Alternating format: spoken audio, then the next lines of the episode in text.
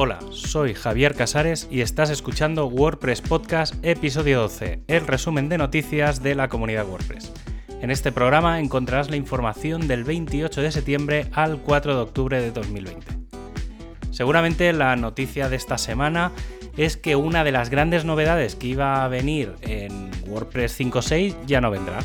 Hablo del Navigation Screen, la nueva pantalla de gestión de los menús de navegación. Al igual que sí vendrá el Widget Screen, que será la nueva pantalla en la que los widgets se gestionarán como bloques, Navigation Screen era la pantalla en la que los menús de navegación se iban a gestionar pues eso, como bloques. La razón principal es que no da tiempo a tener una funcionalidad estable y es que se sigue con un planteamiento de rediseño de toda la pantalla, cómo se va a integrar en el personalizador y qué va a ser del bloque de enlaces que no está hecho. Es por esto que se va a priorizar la finalización del widget screen para que esa parte esté 100% funcional y muy probada y dejar por ahora en la zona experimental toda la parte de navegación que se retomará a finales de noviembre una vez esté la release candidate de WordPress 5.6.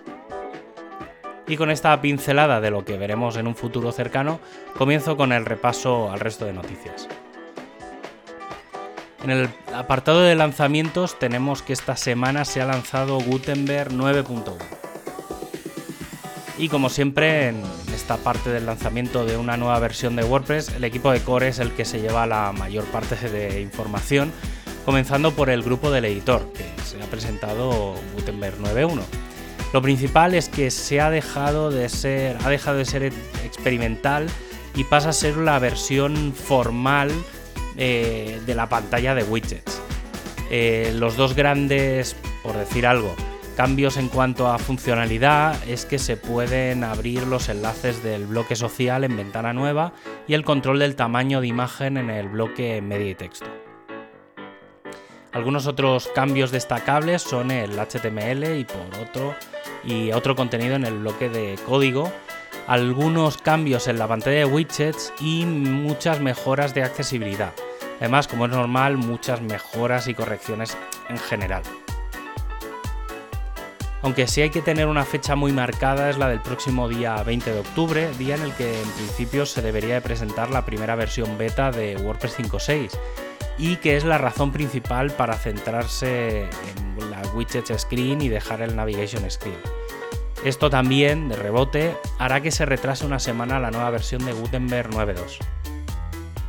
Y cambiando radicalmente de tema, en el anterior episodio comenté que se había abierto el planteamiento de encolar las fuentes de Google de una forma distinta a la que se estaba haciendo hasta ahora.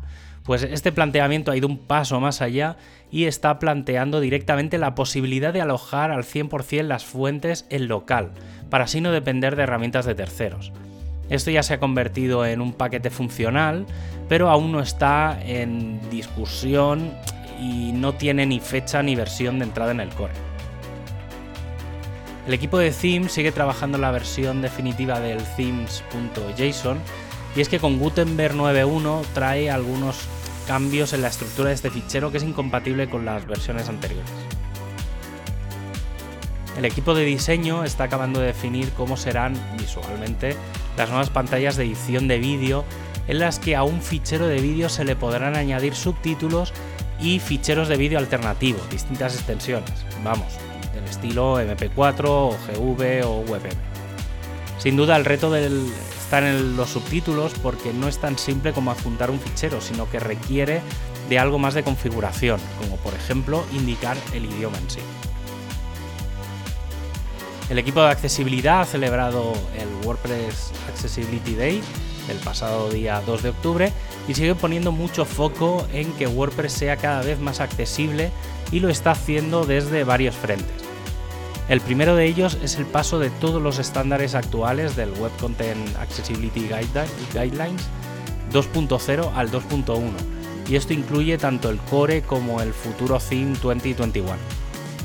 El segundo es que se sigue trabajando en el Feature Plugin Accessibility Statement y para acabar se ha planificado una nueva revisión en la pantalla de widgets que vendrá en WordPress 5.6. Y como despedida, quiero recordarte que tienes todas las noticias y enlaces en wpnoticias.com y que puedes escuchar este podcast en wppodcast.es. Un abrazo y hasta el próximo programa.